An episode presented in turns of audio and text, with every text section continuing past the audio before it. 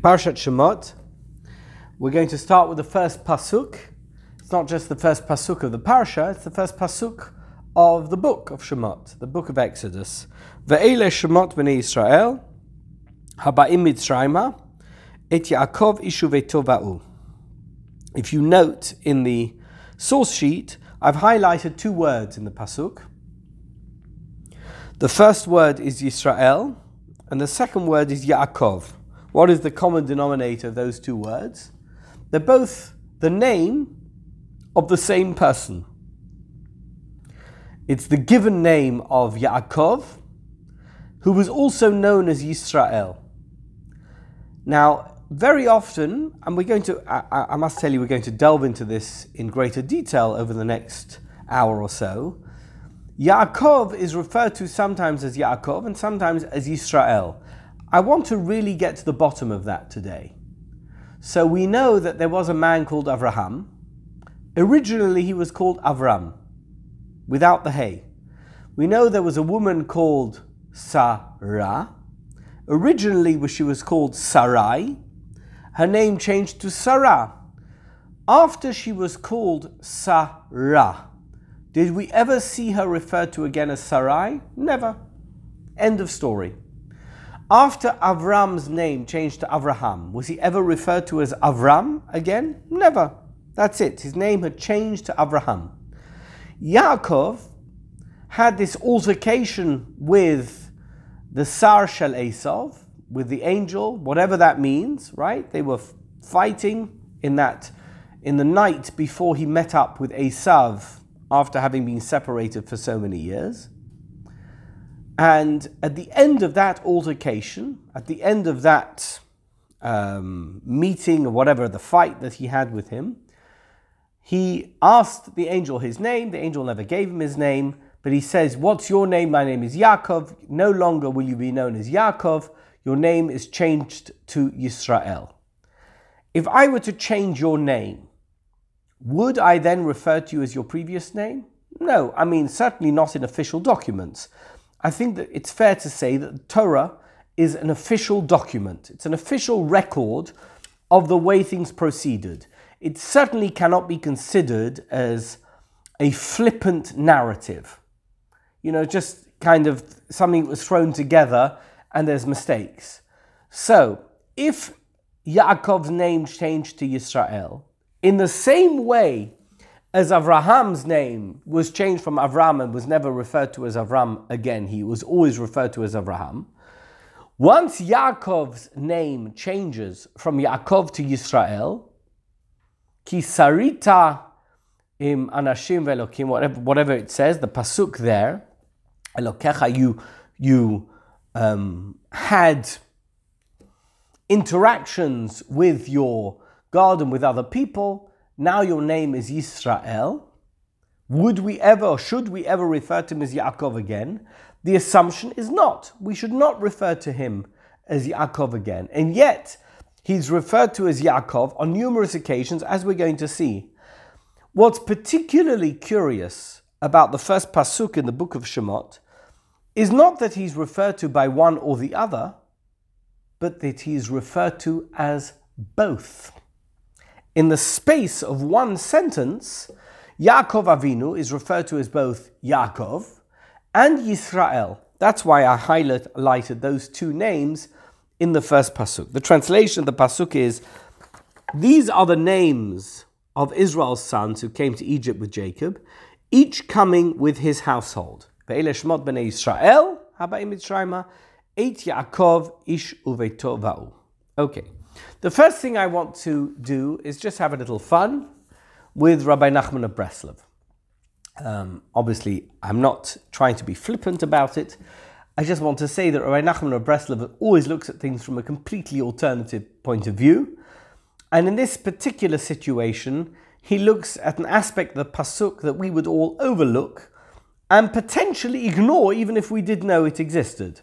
And that is he's looking for a reference in the Pasuk for its very obscure makeup. So the Pasuk itself doesn't make much sense. Ve'ele Shemot b'nei Israel. That's all it really needed to say. The rest of the pasuk is fairly irrelevant. Haba'im Mitzrayma. By the way, one of the things we're going to focus on is it says Haba'im, who are coming to Egypt. Are they coming to Egypt? They're not coming to Egypt. They came to Egypt, right? Hem ba'u. Why does it say haba'im that they are coming in the present tense? But in any event, haba'im mitzrayma is an irrelevant piece of information because anyone who's read the end of the book of Bereshit, of Genesis, will know that the children of Israel, the children of Yaakov, came to Eretz Mitzrayim as a result of the famine and because Joseph could provide for them. So it could have just said, Ve'ele Shemot b'nei Israel. By the way, we don't even need to know the names of the children of Yaakov. We know them already. The whole pasuk and the first few pasukim of Shemot are curious in that they regurgitate information that should be familiar to anyone who's read the end of Genesis. But this pasuk, Haba'im Mitzrayma, Eit Yaakov Ishu Va'u, is a completely irrelevant phrase. It's an irrelevant statement. Yaakov came, and each person came with their household. Well, people obviously didn't come without their households or didn't come on their own. The entire family moved. They emigrated from the land of Canaan, even if they thought it was fairly um, uh, um, temporary. Essentially, the entire family moved from where it lived in Eretz Canaan and relocated to Eretz Mitzrayim. What is the Pasuk telling us? Now, I don't want to suggest to you that the answer that Rav Nachman of Breslov comes up with is a definitive answer to this curious formulation at the beginning of Shemot, but he does tell us that this pasuk contains a secret message. And the message is as follows. Have a look.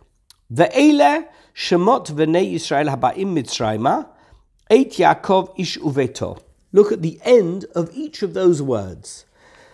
Ve'ele, hey, Shemot Taf, B'nei Yud, right? Each, these are the letters at the end of the words. Yisrael Lamed, Haba'im Mem, Mitzrayma Hey, Eit Taf, Yaakov Vet, Ish Shin Uveto Vav. Would you have looked at that? I don't think so. I don't think anybody, any one of us, would have looked at the end letters of each word in that first pasuk. Sofei tevot heim otiot tehilim. Do you know what this spells out? Says Rab Nachman of Breslov. The word Tehillim. What is Tehillim? Tehillim is the Hebrew word for Psalms. The way we refer to the 150 chapters of Psalms composed traditionally understood to have been composed by David HaMelech, is known as Tehillim. The Otiyot Teshuvah, and the rest of the sentence, the final letters of each word, spell out the word Teshuvah. So if you go through it, you'll see that they spell the word Teshuvah. Ki al yedei Tehillim zochin li Teshuvah. If you recite Tehillim, if you recite Psalms, you will merit the ability to repent. Shehi v'chinat shemot b'nei Yisrael aba'im Mitzrayma, ah? because this is the essence of the names of the Jewish, uh, of the children of Israel who came or coming to Egypt. Ki memtet sharei tshuva הם בחינת מ"ט אותיות שיש בשמות בני ישראל הבאים מצרימה, לזכך שם. The whole idea of the Jewish nation residing in Egypt for a period of time was some type of purification process, and we've discussed that in other shiurim. It is hinted at, it is alluded to by the Sofei Tevot in the very first verse of Shemot. The first verse of Shemot ends with the letters, each word ends with the letters Tehillim, Teshuvah. And the idea being that the, the children of Yaakov came to Mitzrayim in order to achieve some level of purification. In order to achieve that level, we know that there are 49 letters. If you combine all the letters of the names, the Hebrew spelt out names of the children of Yaakov Avinu, it comes to 49. How many gates of Teshuvah do we have? So we know that from tradition, there are 49 separate levels of teshuvah that you can achieve. Says Rabbi Nachman of Breslov, this pasuk shouldn't be taken literally at its meaning, although obviously we can understand what it means. But there's encoded in this pasuk the whole idea of Yitziat Mitzrayim, of sorry, of of Shibud Mitzrayim, of the um, slavery in Egypt. The idea being that somehow through the process of being in Egypt, we emerged better, having been through some kind of teshuvah process, in order so that we could come out as the Jewish nation. It's just a cute idea. It's out of the box. It's Rabbi Nachman of Breslov. It's looking at this first pasuk, which makes little sense literally, although we can understand the meaning of the words, and to try and draw out meaning beyond the actual translation of the words. That's not the focus of today's share. The focus of today's share is source number three, the question, very famous question of the Noam Elimelech. Who was the Noam Elimelech? Rabbi Elimelech of Lizhensk. He was the first great Hasidic leader in Poland.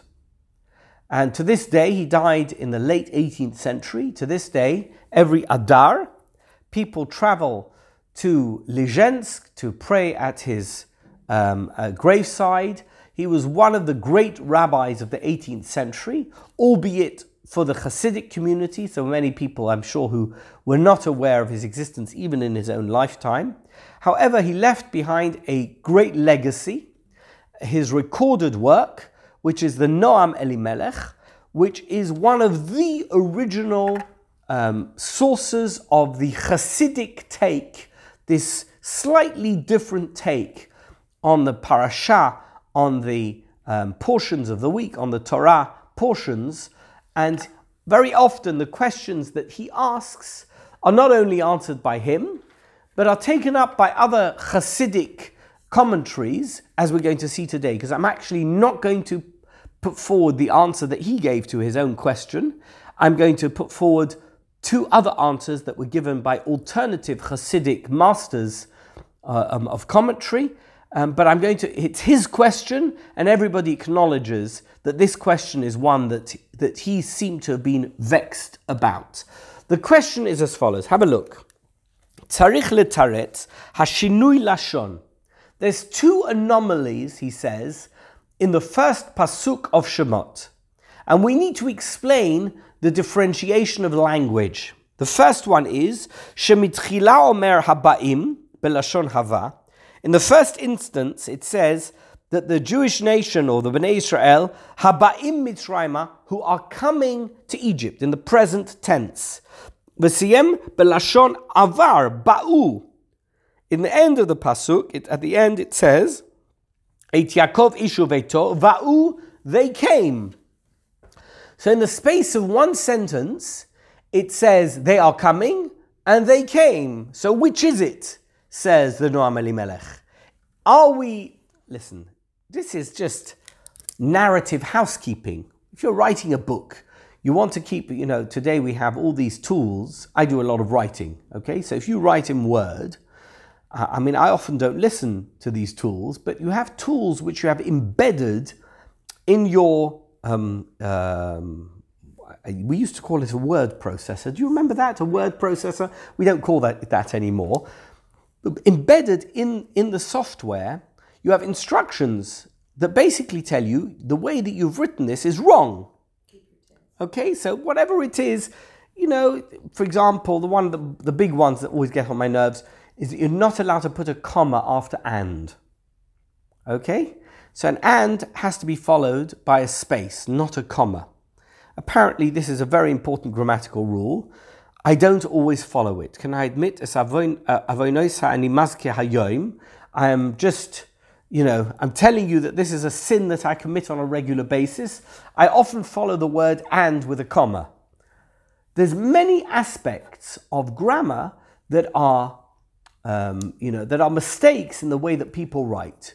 For example, in the space of one sentence, you have to keep um, the tenses um, uniform, right? So if you are speaking in the present tense, you can't now change in the course of one sentence to the past tense. If you want to do so, you'd have to introduce it into the next sentence or the next paragraph, and it has to contextually make sense. Says the Noam Elimelech. The English here actually has the tenses flipped.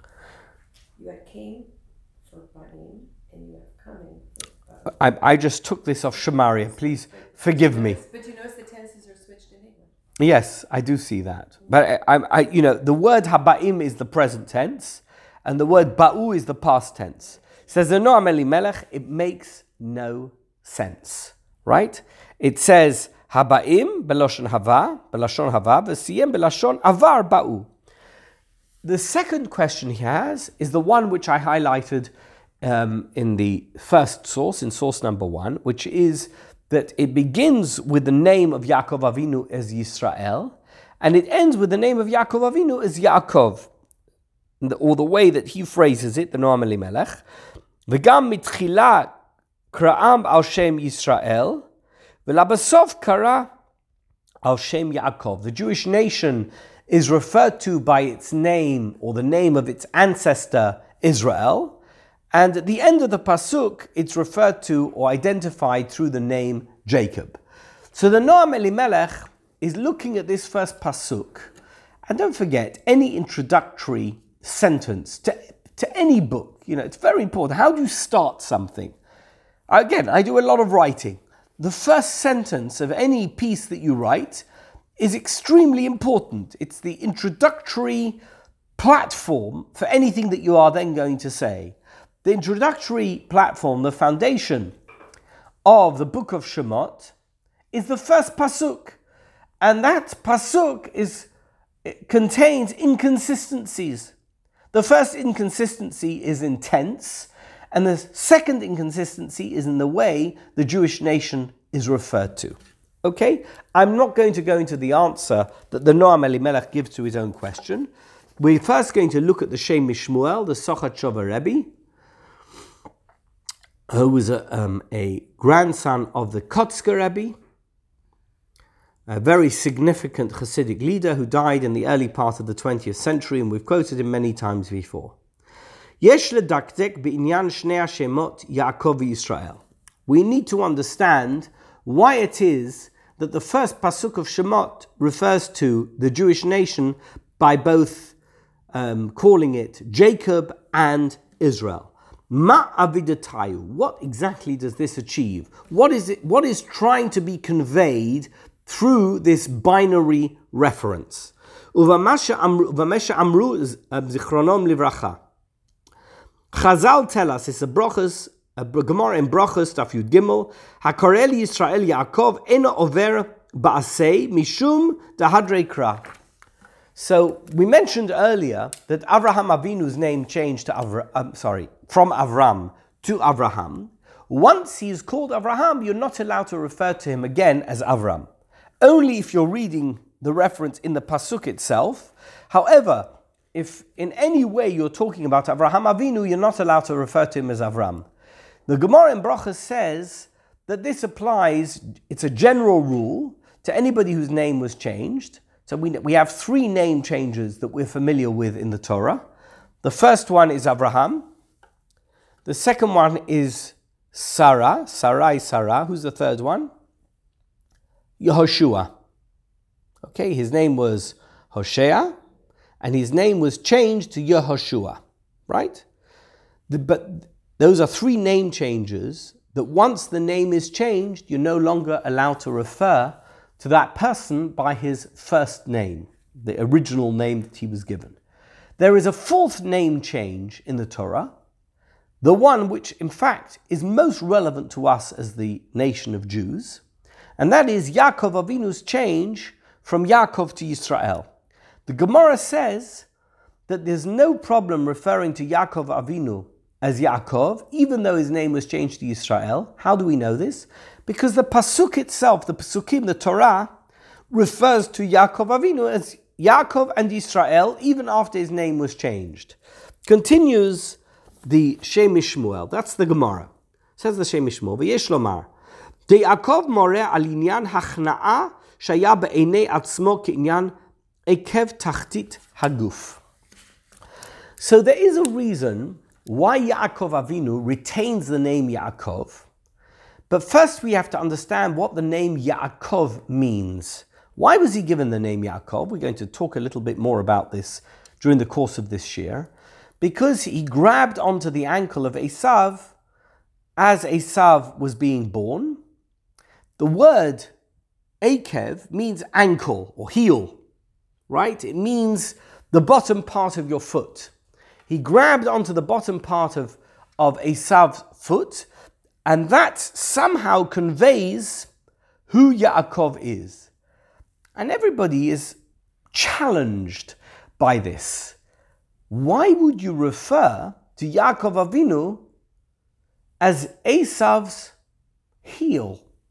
Really, that's what he's being called. Why is he being called Yaakov? Because he is Esav's heel. He's grabbing hold of Esav's heel, his ankle, whatever, that bottom part of the foot that he held on to as Esav was being born and before he was born. They were twins. Says the Shem MiShmuel that the idea is that Yaakov Avinu had this sense of himself as being not quite up to scratch, as, as lower rather than higher. I struggle with this only because the assumption we're all going to make, because we read far too many psychobabble books, is that we're talking about Yaakov as if he had low self esteem. I don't think that's what it means at all. He had a sense of himself as a human being with weaknesses. He's not infallible, but fallible. The word Yaakov is meant to convey that rather than me being a superhero who can star in a superhero movie, I'm an ordinary person with all the ordinary challenges that a human being can have. The human condition presents us with every possible type of challenge. So, the lowest level of a human being should be seen as some kind of benchmark as to who we are. We shouldn't make an assumption that we are somehow above or beyond the human nature that governs how we live our lives. Okay? That is the name Yaakov, says the Shem MiShmuel. V'hu inyan lev nishbar. There's a certain side of us which is always broken. I'm not to, lev nishbar is a strong way of saying anxious about our own weaknesses. Okay? Uh, that's the way I'm going to frame it. I, I didn't have the opportunity, sadly, of meeting the Shem MiShmuel, but if I were to have a discussion as to how to phrase this properly, forget the Hebrew, the English, I would say that uh, a human being who's um, aware of his own frailty and is concerned for that frailty, Lev Nishbar seems a strong way to express it, but I get it. In other words, constantly concerned for the challenges that might send us over the deep end. That is what is connoted by the name Yaakov. The Yisrael, Yisrael is notricon. You know what notricon is? An anagram. It's an anagram of Li Rosh. How are we going to? How are we going to translate Li Rosh? So, I have the head. That's not what it means. It means I'm on top. I'm great. You know that uh, Muhammad Ali used to say famously whenever he was interviewed, "I am the greatest." Don't know if he was the greatest. He wasn't the greatest. He would say, "I am the greatest." He had an incredible self-confidence. The word, the name Yisrael, Li Rosh, is I am the greatest. That's what it means. Mareh al hitnasut veromemut hanefesh. A certain level of superiority of the soul. I am great, not just great, I am the greatest. My abilities supersede any abilities that you can imagine. I'm greater than the sum of my parts. Li Rosh. It's the opposite of Yaakov, right? Yaakov is about human weakness, and Yisrael is about human strength and superiority.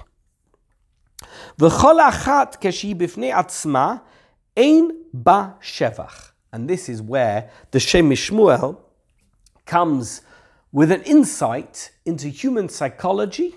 I'm sure he never studied Freud. I'm sure he never studied Jung. But this insight into human psychology is one we can all relate to. Neither of those two attributes or human characteristics on their own is particularly helpful. They're not praiseworthy if they are isolated. What do I mean? Says the Shem MiShmuel, כי הכנעה לבדה יכולה לגרום ייאוש והתבטלות בפני מי שאינו ראוי A good and strong person might allow, let's call it low self esteem or low self worth, to destroy them and to lead them into giving up on the world and on their abilities, even though they have great abilities. So if you are totally Yaakov, if you're totally taken up by the fact that you have weaknesses and frailties, and you allow that anxiety to rule who you are and how you behave, you will never be a great achiever. In and of itself, without anything else in your quiver, you're going to unfortunately be a downfall. You're not going to be a great achiever because you're constantly telling yourself, I'm not great. I have no ability. Why am I wasting my time? You're right. I've spoken about this before. Many years ago, somebody gave me a book about depression. I actually went to the book launch, it was in London. And the guy who wrote it was a wealthy New York socialite who came from a fabulous family. He himself had received, I can't remember if it was a scholarship to Harvard or to Yale. He had um, graduated with honors from whichever school it was, and he'd fallen into a deep depression. Money he had, brains he had, uh, you know, he, the world was at his. Uh, wherever he went, he could have whatever he wanted, and he fell into a deep depression. And eventually, with therapy, maybe medication, he came out of the depression. He wrote a thick book on depression. I don't remember the name of the book. I don't remember the name of the author because at some point, even though he inscribed it for me, it was stolen from my library. But there you go. I do remember the first few pages of a book in which he described the view of the world from somebody who is depressed. It was a very impressive presentation, in as much as that he said, and I'm going to summarize here in a couple of sentences Basically, his whole concept, the, the concept he wanted to convey was that the way a depressed person sees the world is the way the world is. You wake up in the morning, you say to yourself, What is the point? And the truth is, all the things you're going to do during the course of the day, essentially, in the long run, are completely futile. If you're a doctor, you want to cure somebody, ultimately that person is going to die anyway. So, what difference does it make if the person dies today or tomorrow in 10 years' time? Why, why bother? If you're a fund manager, so you're going to go to work today, you're going to make a lot of money, but eventually, eventually the market is going to collapse, right?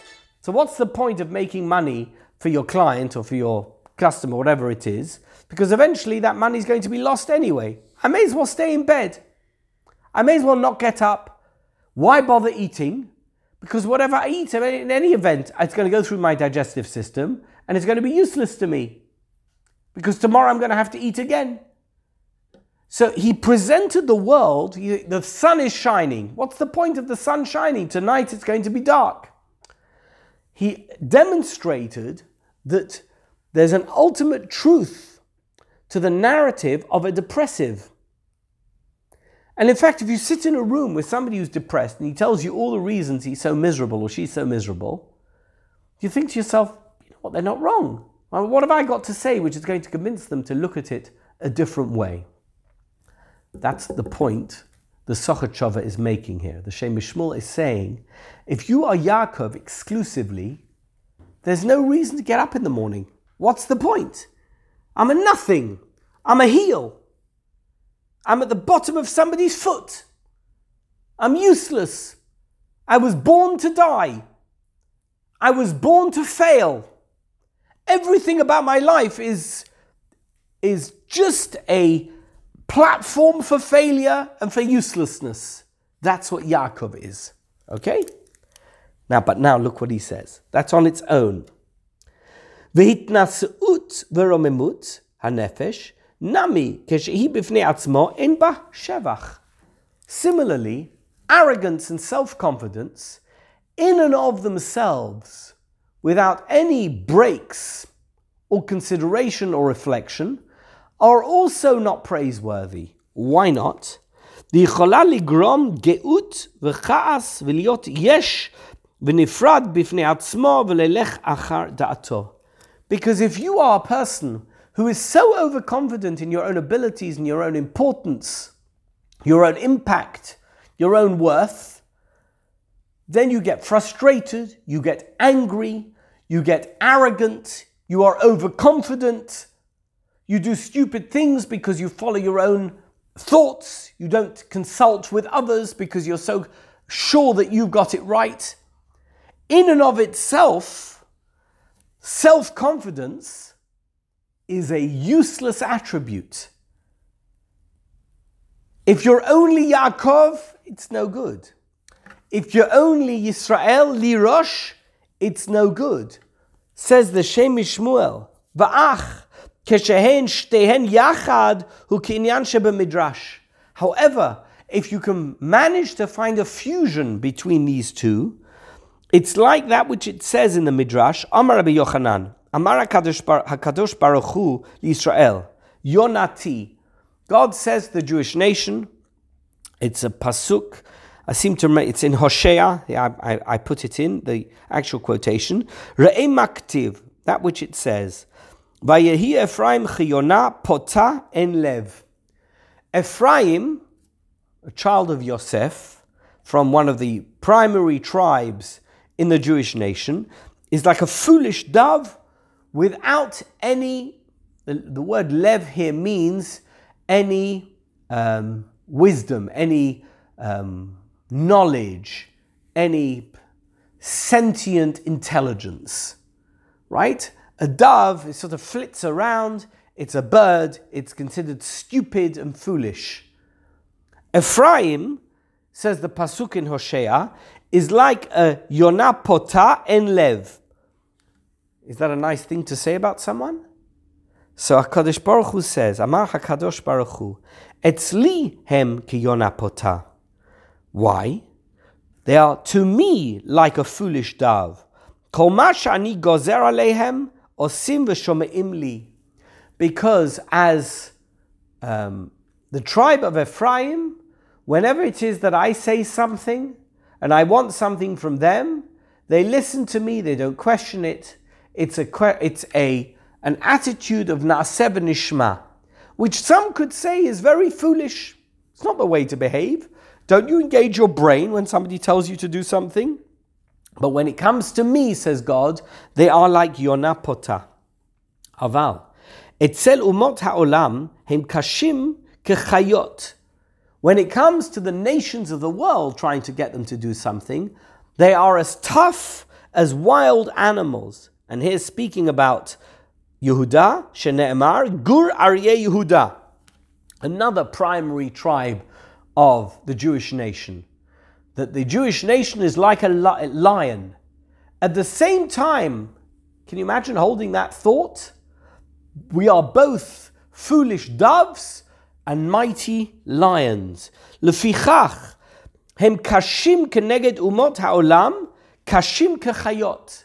The whole sense of the Jewish nation's attitude towards the nations of the world and that which is demanded of them is like a wild animal the strength and the power of an animal that will stand up for itself and will defend itself and won't allow itself to be a pushover.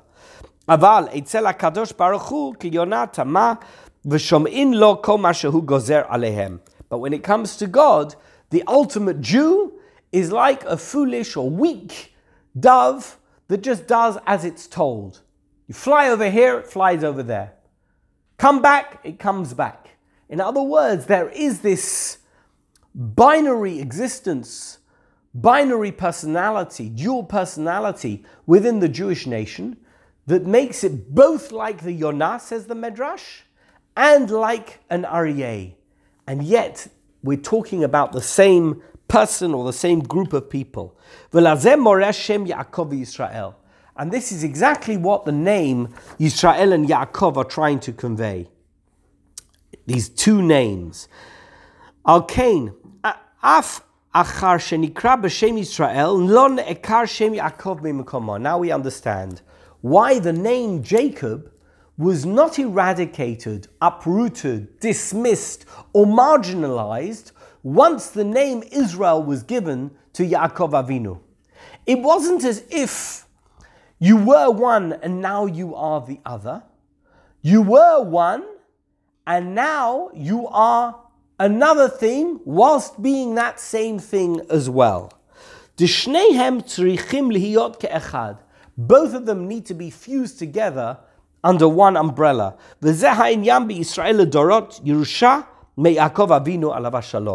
that, in fact, is our greatest legacy as the Jewish nation, that we retain both the personality of Yaakov, of this uncertainty, a certain lack of self confidence, and an overconfidence.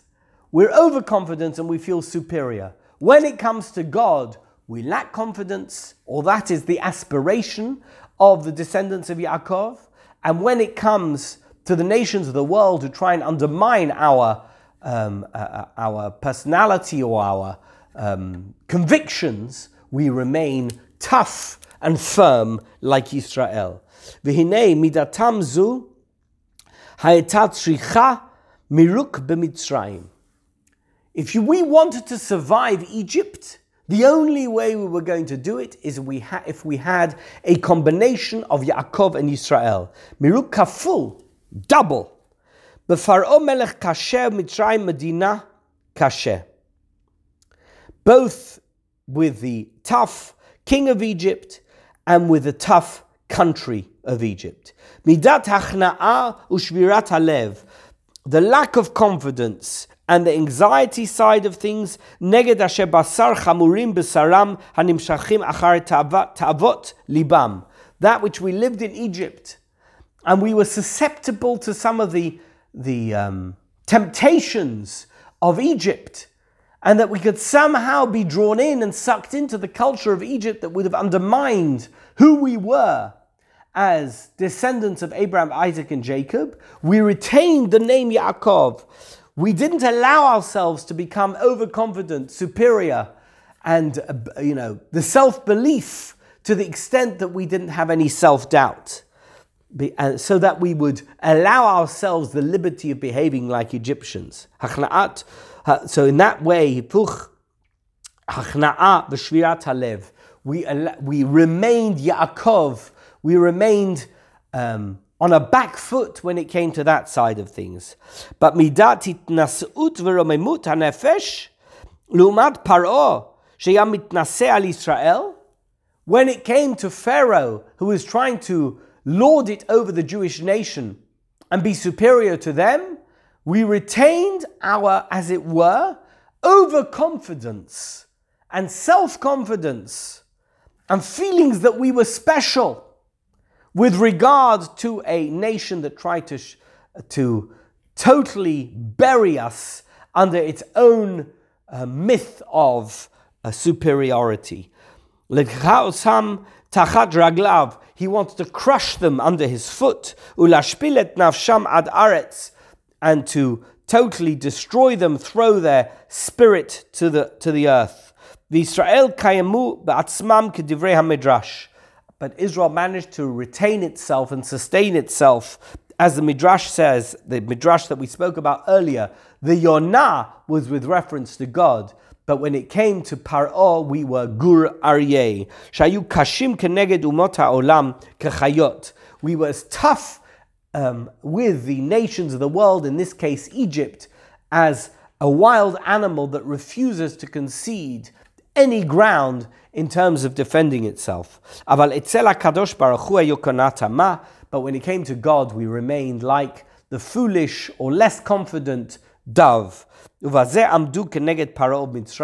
And that is how we manage to retain our identity, even navigate, I would say, even as we were struggling with the slavery and struggling to retain our identity, we navigated it by being both Yaakov and Israel in that situation. Let's continue with the Nitivot Shalom. It's a very long piece. I'm not sure we'll get through the whole thing, but I think even if we get through part of it, you will get a sense of the Nitivot Shalom's answer to the question of the Noam Elimelech. To remind us of the question, the question was, why is Haba'im in the present tense? They were coming to Egypt right now, the children of Israel. And why are we, the Jewish nation, referred to in this first pasuk of Shemot as both Yisrael and Yaakov?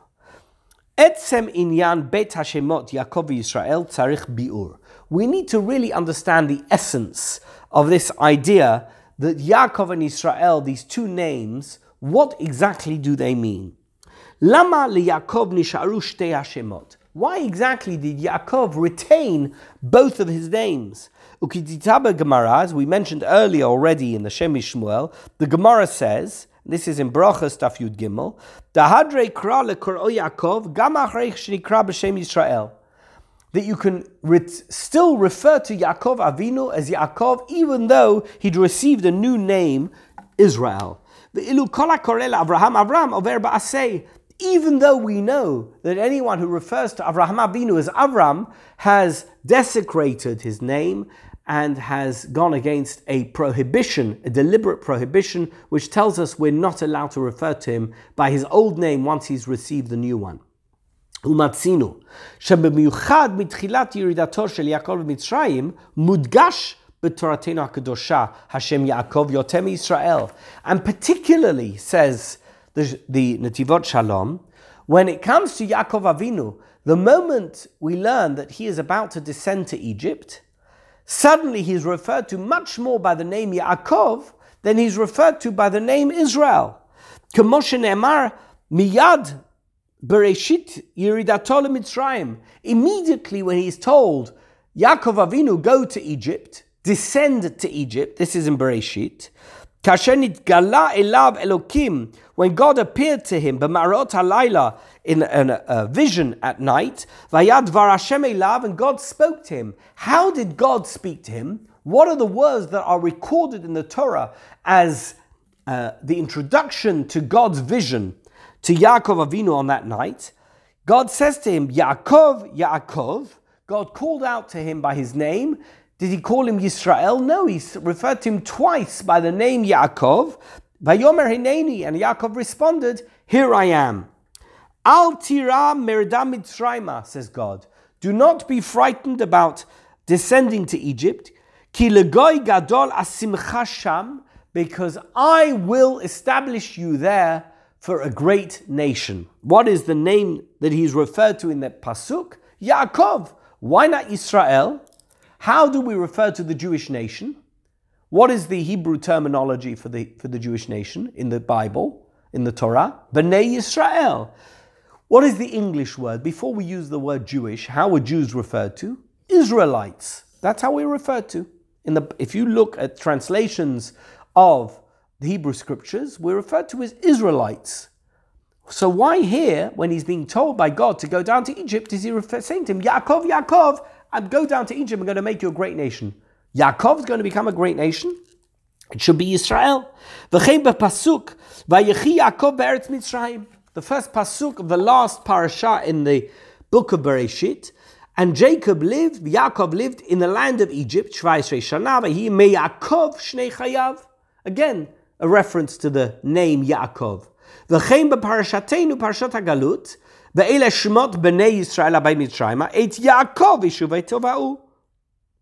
Vayikol nefesh yotze yerech Yaakov. So time after time, with reference to going down to Egypt, Yaakov is referred to not by his new name, Israel, he's referred to by his original name, Yaakov. It's not a mistake. You do understand that that when the Torah does something, it's always deliberate.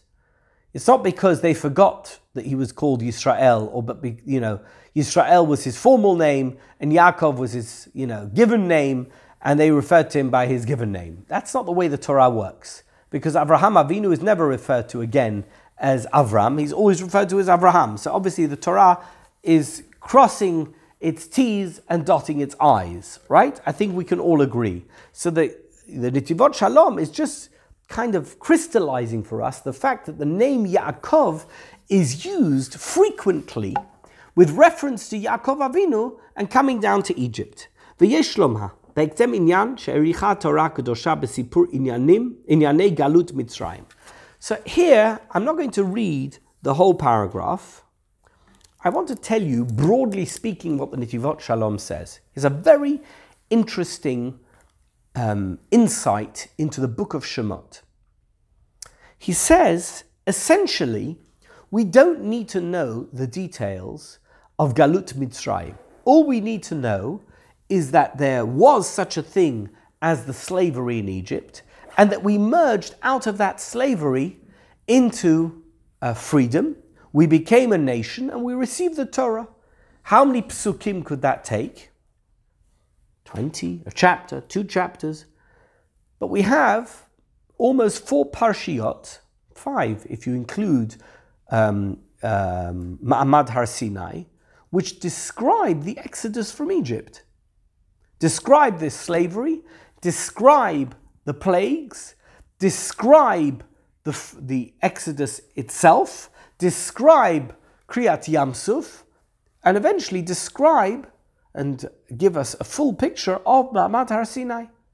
Why do we need to know those details? So there's a Nitivot Shalom that we are operating under a misconception, and by the way, this is a general problem when it comes to studying the Torah, that we're reading a history book. That somehow the Torah is there to tell us the foundation narrative of the Jewish nation. It's an interesting idea, right? So if you want to know the foundation narrative of any particular nation, go to that nation, look at the history books, and they'll tell you how the nation was founded. Does that have any meaning now for us? So, I mean, here we live in the United States. The fact that there was terrible problems that the um, colonists had with King George III and the British government, does it have any relevance to us now? Not really. Now we've got our own problems. You know, Baruch Hashem, uh, after almost 250 years, the United States has plenty of its own internal problems that it doesn't need to concern itself with the problems of the colonists um, in the middle of the 18th century. You know, uh, what was it? No taxation without representation. Now there's plenty of taxation and there's plenty of representation. So we're not dealing with the problem of the colonists of the 18th century. When we look at the foundation narrative as presented to us in the Torah, we might think that we're looking at very interesting and no question about it, um, uh, very meaningful stories with regard to our origins of the Jewish nation, but it's of no relevance to us now. Says in Nitivot Shalom, we're making a mistake. This is not a foundation narrative. This is a narrative in the present tense. Why? Because the Jewish nation has lived more in exile and in difficulty than it has within its own jurisdiction. And in fact, the book of Shemot, or those early parshiot of the book of Shemot, are there as a blueprint for how the Jewish nation behaves or what could happen to the Jewish nation in the midst of terrible, challenging exile times. The story in Egypt is not a story that's in history, it's a story that's in the present. Have a look at the way he expresses it. Gezerat, this is the, the third paragraph. Gezerat inyan nitzchi am Yisrael. You need to know that this is like an everlasting, this is a constant um, backdrop to the um, to the way, the way of life of the Jewish nation. V'galut Mitzrayim kolelet hi kol haguliyot. The slavery in Egypt, the enslavement in Egypt, contains all the different aspects of every exile that we would experience for all time. And as we know, it's part of our heritage, part of our tradition, that all the generations that would follow are included in the Galut Mitzrayim, Midrash as it says in the Midrash. Uh, and it, the Pasuk says, it's this is the end of of Devarim, the beginning of Parshat Nitzavim. Atem Nitzavim ayom kulchem lifnei Hashem Elokechem. What does it mean? Amar lahem Moshe, ba'u ru'u, come and see. Va'agida lachem, and I will tell you, kama yitzivut yatzavtem. All the different challenges and problems that you faced, what you, st- you stood up to and had to um, live with over your period of time as the Jewish nation so far. Bitchila al hayam. First, when it was at the Yam Suf. Kinyan hityatzvu ru'et Yeshuat Hashem. The pasuk uses that word.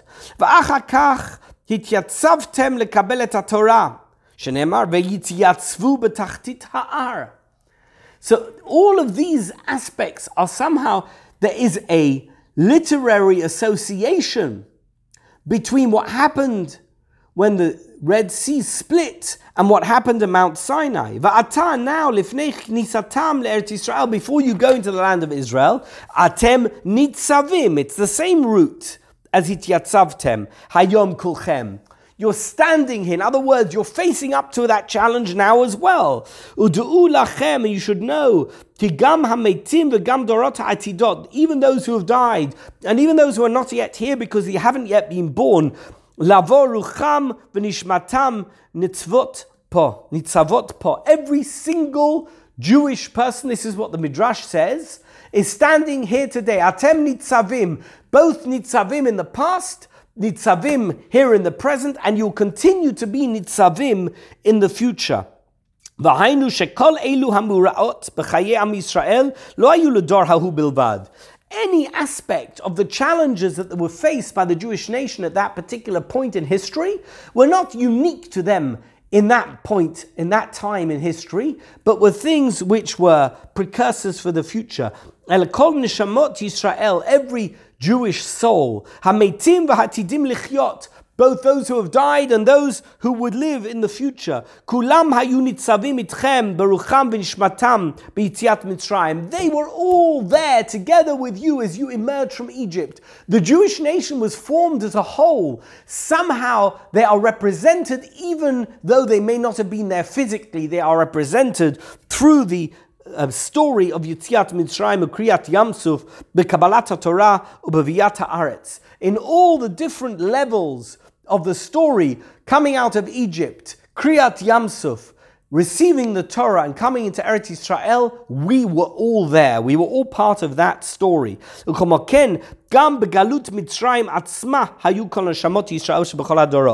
if that's the case, that even in the exile in Egypt, everybody was there. They were all part of that experience. They all felt the same pain, even if we have no um, uh, conscious memory of it unconsciously, it is part of our DNA. And this is what the Gemara says in Psochim Daf Kuftus Tet Zayin. B'chol dor v'ador chayav adam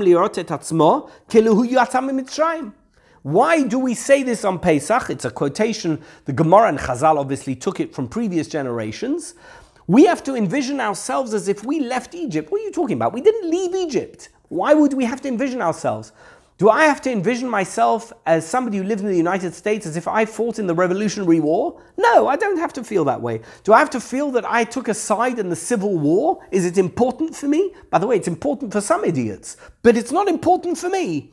Why? Because I'm not dealing with that problem now. I live in the, in the United States at the beginning of the 21st century. It's got nothing to do with what happened 100 or 150 or 250 years ago. And yet, every year we sit down at the Seder and we say this formula. What is the formula? That חייב אדם לראות את עצמו כאילו הוא יצא ממצרים. לא את אבותינו בלבד. גאל הקדוש ברוך הוא ממצרים. God didn't simply redeem our ancestors out of Egypt, He also redeemed us together with them. Because it says in the pasuk, he brought us out of there. Because we need to understand that we're not simply Jews in the year that we live, and Egypt happened whenever it was 3,300 and something years ago. That's not what it's about. What we need to understand is what we were in Egypt. We have to get that sense. And as Bilam said in his blessings. God took them out of Egypt. Belashon hava is taking them out of Egypt. Motzi'am, he's taking them out. We are constantly in the motion of being removed from slavery in Egypt. Shehu davar hahava tamid, a constant present tense with reference to something that happened in the past. Bechol dor vador. Shekel motzi'am mimitzrayim. ועל פי זה, מבואר היטב שחלק התורה הקדושה העוסק בגלות ויציאת מצרים לא שייך רק לאותו הדור. That being the case, we need to understand that that part of the Torah which deals with the exodus from Egypt is not simply dealing with a historical narrative that relates to a generation that was somewhere in the distant past. It's not what it's about. It's not about just them. It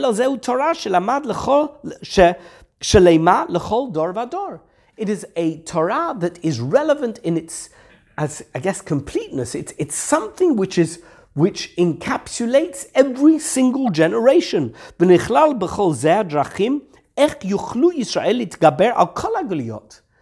And through understanding Shemot, we will understand how we, living wherever we live, whether we live in Jerusalem or we live in Beverly Hills or New York or London or Johannesburg or Sydney, wherever we are, that we can understand how we are meant to deal with our particular galut.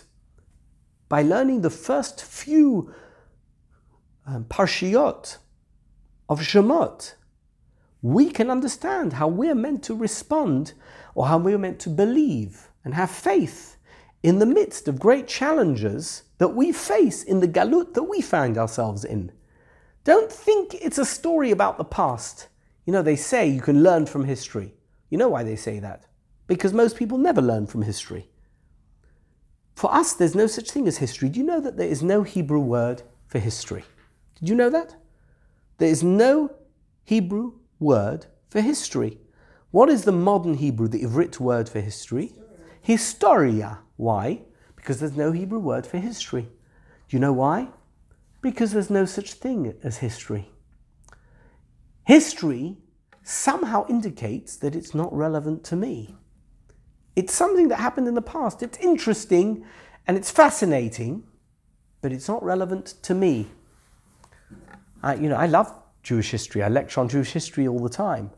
What always strikes me whenever I am um, negotiating or trying to find my way through the highways and byways of Jewish history is how similar Jewish history is to the life that I'm leading now. I mean, there's obviously, there weren't cell phones then, and there weren't the wonders of modern technology, but human personalities, never change. Human frailties never change. The challenges that one faces from the outside or from within never change. There's no such thing as history.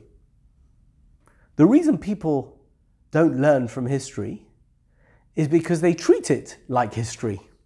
And what happened then has got no relevance to us now. It's never exactly the same, right? That's what people say. You know, the reason why there was a stock market crash in 1929 there were unique circumstances then that couldn't occur now. In which case, why have there been regular stock market crashes since 1929? Some of them equally devastating for many people. Because people tell themselves that's history, it's not relevant to now. It's not history. Greed has got nothing to do with history, it's human nature. Why was there a stock market crash in 1929? Because there was greed. Why would people lose money now by invest, investing in speculative financial products? Because they're greedy. That's got nothing to do with 1929. That's got to do with human nature. The whole sense, says the Nitivot Shalom, are the first parts of Shemot, is don't simply marginalize the stories of the Jewish past as historical episodes that have no relevance to today. They are written in the present. Haba'im Mitzrayma. You, right now, are coming to Egypt. You are facing those very same challenges that the Jewish nation faced when they came to Egypt. Now let's try and understand why we need Yaakov and why we need Yisrael in that equation. ולכן, על פי האמור שהתורה הקדושה מלמדת לנו את דרך עבודת השם, ביתות גלות המהווים, seeing as we now understand that the Torah wants to convey to us a present tense concept of exile and difficulties and challenges that we face right now, right? Chelik Muhuti Me'am Yisrael, it's now, it's relevant to us right now, it's, it's contemporary. Yeshloma inyan shekatuv ben Yaakov ben Yisrael. Now we can understand why we need both Yaakov and Yisrael. Shehima bet drachim bavodat Hashem Yitzbarach because those names both represent or represent two different aspects of the way we relate to God. Yaakov in Yano, Gemota Katuv, ya, what's Yaakov? The Yado Ochezet Ba'akev Etzav, Vayikrosh Mo Yaakov. The first challenge the human being faces this, by the way, was the first challenge Yaakov Avinu faces was he grabbed hold and fought and remonstrated with the heel the bottom of the foot of his brother Esav. The Israel who otiot lirosh, while Israel is a more elevated form of struggle. והוא כנגד שיש באדום מידות עליונות השייכות למוח והלב. That is because a human being also contains intellectual and emotional qualities that rise above the basic needs of the animal instincts. V'yesh midot tachtonot hasheyachot lemador hata'avot b'chinat ekev. So what is the aspect that is called Yaakov? The struggles that we have with the most base instincts within human nature. That is what the name Yaakov represents. What does it mean that he was holding on to the heel of his brother Esav? Murumaz.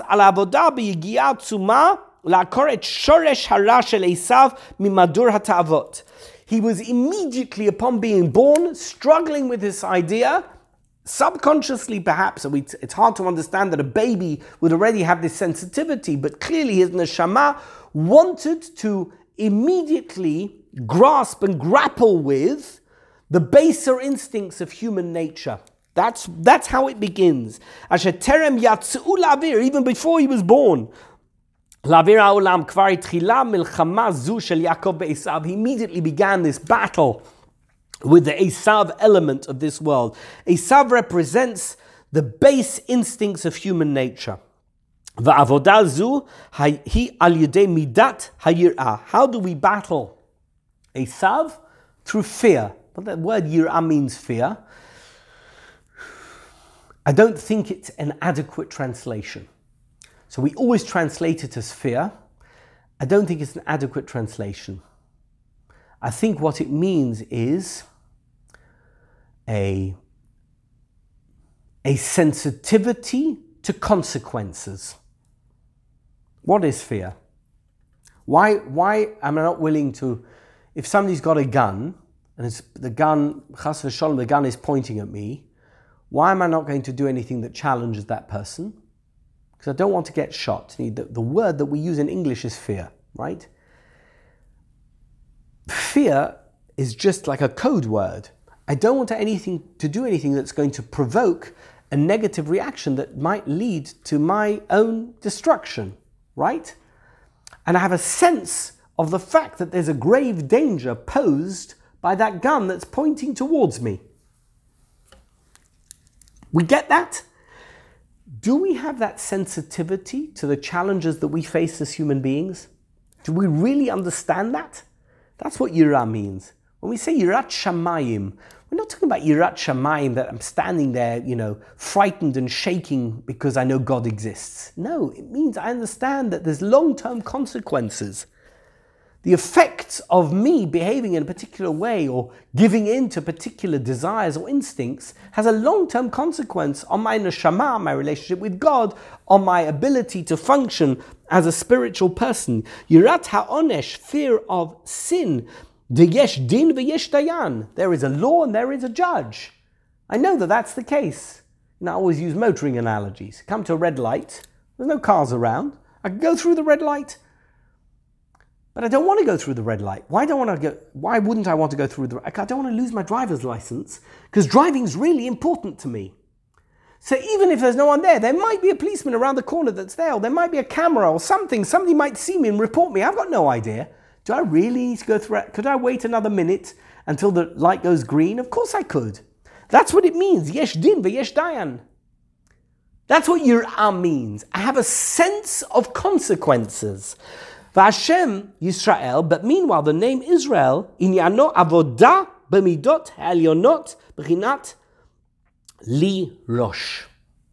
That's already at a higher level. Once I've, I've managed to get the base de- dealt with, now I can deal with a higher level of being Yisrael. Letaken et midot harosh basagat gadlut habore. Now I can contemplate the greatness of God. I'm not going to read through to the end, page three. Um, he goes into greater detail about this idea. What he says is that now that we know the Galut Mitzrayim is in the present, now we understand why both the names Yaakov and Yisrael need to be mentioned. Yaakov is the baseline. Yaakov, even though he was renamed Yisrael, once he's going to Egypt, he needs to deal with the Yaakov aspects of human existence because he's going to face the flesh pots of Egypt. That's going to be very challenging for him, any human being, even Yaakov Avinu. But ultimately, if you are to emerge as the Jewish nation, you also need to have the Israel, the Lirosh aspect of, of the human condition, which is the spiritual side, the God aware side. It's only through a fusion of these two that we can emerge not out of, not just out of Galut Mitzrayim, but in any galut that we find ourselves, both by being Yaakov and by embracing our Yisrael. We'll leave it here for today.